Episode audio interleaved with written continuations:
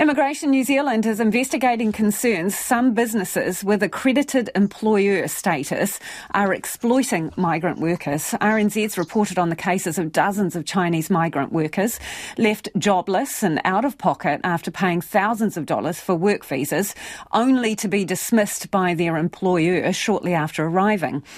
Most have come to Aotearoa on the Accredited Employer Work Visa Scheme. Now, that's a fast track program that allows companies to apply for accreditation as long as they meet certain criteria, including being financially sound and having a history of complying with immigration and employment law. Immigration New Zealand's General Manager Richard Owen joins us now. Kia ora, Richard. How many employers are you investigating? Yeah, hi, Lisa. Um, so at the moment, we're looking at uh, 53 employers to do with the accredited employer work visa. And I think it's really important to say here, first of all, um, we really feel for the migrants in this situation. Uh, they're the ones being exploited, and that's really key, and we take that very seriously. The other aspect is the vast majority of employers in New Zealand do the right thing, and they, they do abide by employment laws and the standards with, you know, within the Immigration Act. So we're looking at 53 empl- employers at the moment, and uh, they're under uh, active investigation at this stage. What are the allegations broadly?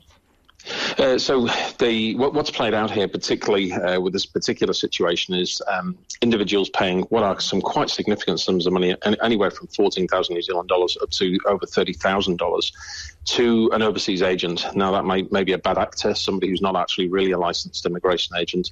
Um, they're um, taking a large sum of money for these from these people. Um, they're come to New Zealand on the promise of, you know, a brighter future and having a job. They arrive in New Zealand, they're collected from the airports, they're provided accommodation, which actually ultimately they pay for.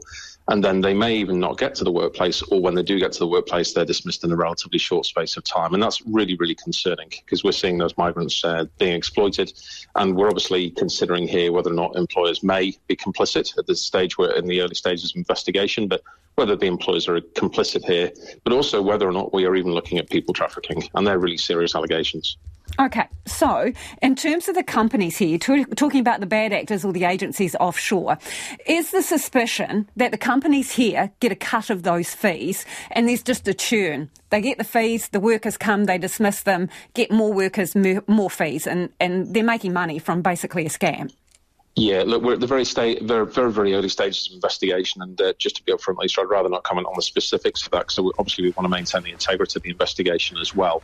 Um, that that will certainly be something that we'll be looking at as part of the investigations. But yeah, just too early to say, and obviously we, we need to um, protect the integrity of those investigations as well. But we have understand, but that is the allegation yeah. of some of the workers, so it is a claim that you are investigating and a concern that you have. Absolutely, yeah. Um, and as I say, we've got to go through the burden of proof about whether employers have been complicit in these situations, and that's part of uh, what our investigations will be looking at as well. Are you proactively auditing these accredited employers? Uh, yes, we are. So, a, as you mentioned just at the opening there, um, there's a range of pre accreditation checks we expect employers to meet, but there's also a range of post accreditation checks. So, at the moment, um, we're actually carrying out checks on around about 15%, uh, one five, 15% of. Um, so, how many have you actually completed, Richard? Uh, so far, just over 430 uh, accreditation checks, and we've got just under 1,500 underway as well. So, a really significant number, heading towards around about 2,000 checks with employers. And as you mentioned, things like looking at financial statements to de- demonstrate financial viability, uh, evidence of how those offshore recruitment agents actually um, how the migrant employees were paid. So there's a range of things that we check with those employers to make sure they're meeting their obligations. Okay, um, so of the 430 well. accredited employers you have checked, have you yep. found any of them to be, um, well, dodgy?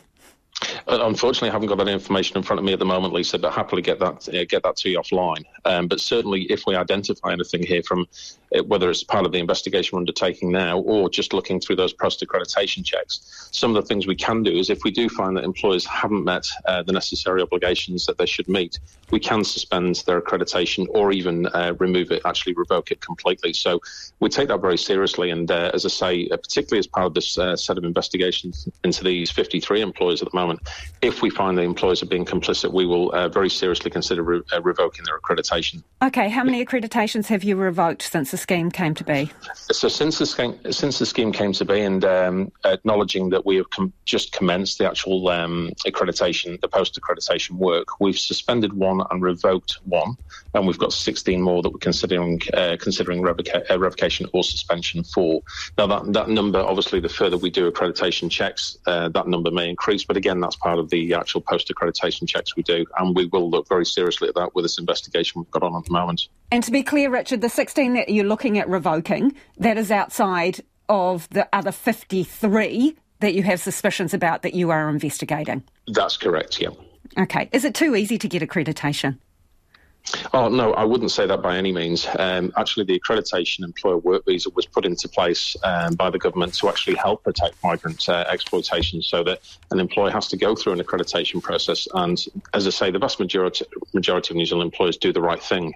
Um, but for those where we do see them, uh, where we do see poor behaviour, then we'll, we will revoke that uh, accreditation, which means okay. they're no longer able to employ migrants moving forwards. Yeah. One of the issues seems to be 90 day terminations, right? Um, some of the workers coming in don't realise that these these clauses are in there. And in fact, some of them aren't even in the contracts, but they're exercising a 90 day termination anyway. Are you keeping records of how long these workers are employed, their reasons for departure, and whether the um, employing company has used a 90 day termination? Yeah, those are things that we'll look at as part of our um, uh, investigation as well. When you um, say look at it, Richard, yeah. do you mean you're going to look at starting to keep records so you can see a pattern of behaviour?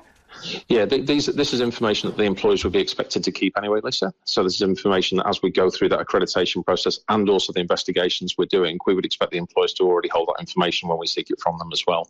Appreciate your time, Richard. That's Richard Owen, who's Immigration New Zealand's General Manager.